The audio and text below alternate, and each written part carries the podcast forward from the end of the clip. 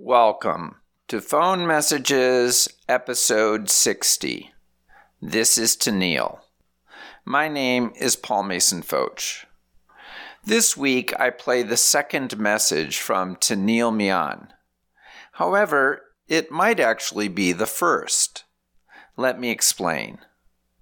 In episode 55, Child of the Sun, I noted that I had moved on to my second cassette of saved messages, but that I could not be sure the messages on this second tape were all recorded after the messages on the first.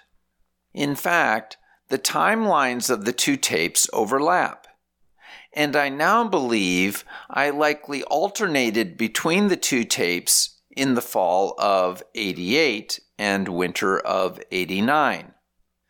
This makes me think that perhaps the message for this week came before the message I played from Tennille in episode 52. Especially since in that message she says it is Tennille again, indicating she had called previously. Of course, it is also possible I did not save the message that came before Tennille again. After all, she was editor of Gray City Journal, where I was a writer, so she probably called me more than a few times. Regardless, I am happy to report that I was able to reach Tennille via telephone and record her reflections on this week's message. The message is another example of my haphazard duplication method, since it skips around and cuts off some of her words. It comes from either the fall of 1988 or the winter of 1989 and is about 19 seconds long. Immediately after it plays, we will hear Tennille's response. Here we go. Hi, Paul. Uh, this is Tennille. Um, I have. I need some. Uh, um, I, I mean, if you can, um, please come not, can you give me a call, you know, whenever. Or you can leave a message at my place. Thanks a lot. Bye bye.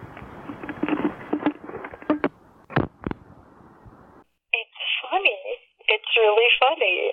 It takes me back to that place 30 years ago, being 22 years old. And I must have been putting together an issue of Gray City Journal and how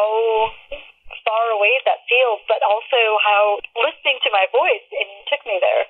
When do you remember first starting to work for the Gray City Journal? 85 or 86, I started working at Gray City. I had a friend working at Gray City Journal, uh, Lauren Rosenthal, who was editor the year before I was. And I ended up writing and putting in poetry and mostly poetry. And the summer of 88 or fall of 88, I took over as editor. And we were a, a very liberal journal. And back then, University of Chicago was a very conservative school. And so we got panned a lot. People, they would make fun of us. So a funny story I remember was April Fool's maybe it was 88 or 89, we decided to make fun of ourselves. You know, made really bad poetry and published an old article and covered it up with a lot of art so that you couldn't even see the article. And nobody got it.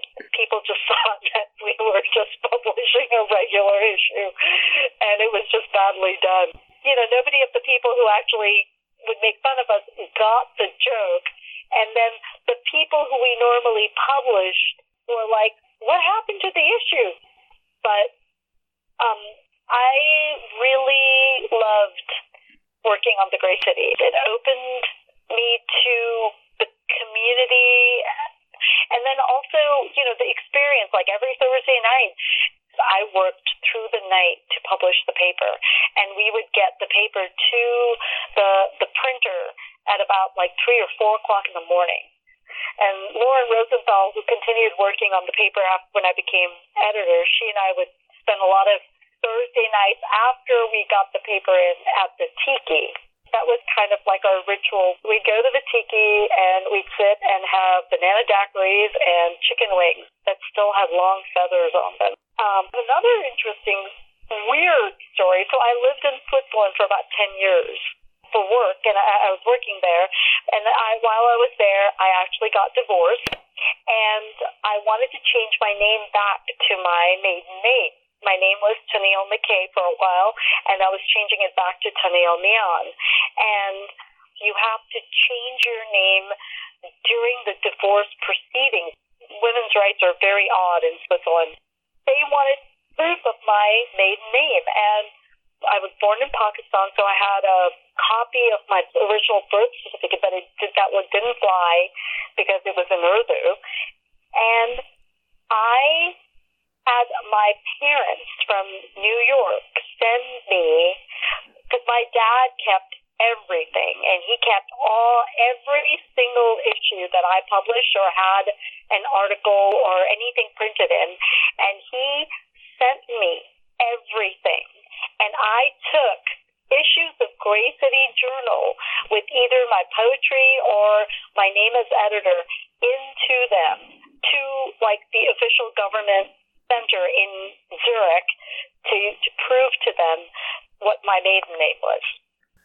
What a fantastic story. I love that her father saved old issues of the Gray City Journal. I hope the University of Chicago will continue to expand the availability of the newspaper online. As of now, the most recent issues of the Maroon and Gray City, archived on the university website, come from 1987. As for the Tiki, which Tennille mentions visiting after late nights assembling the paper, it closed in the year 2000 but I will talk more about the House of Tiki in a future episode. I want to conclude this week's episode by giving many thanks to Tennille for sharing her stories. If you have stories about a phone answering machine message or any other comments, please contact me through my website, pfotsch.com. That's P F O T S C H dot com. Thanks for listening. Talk to you next week.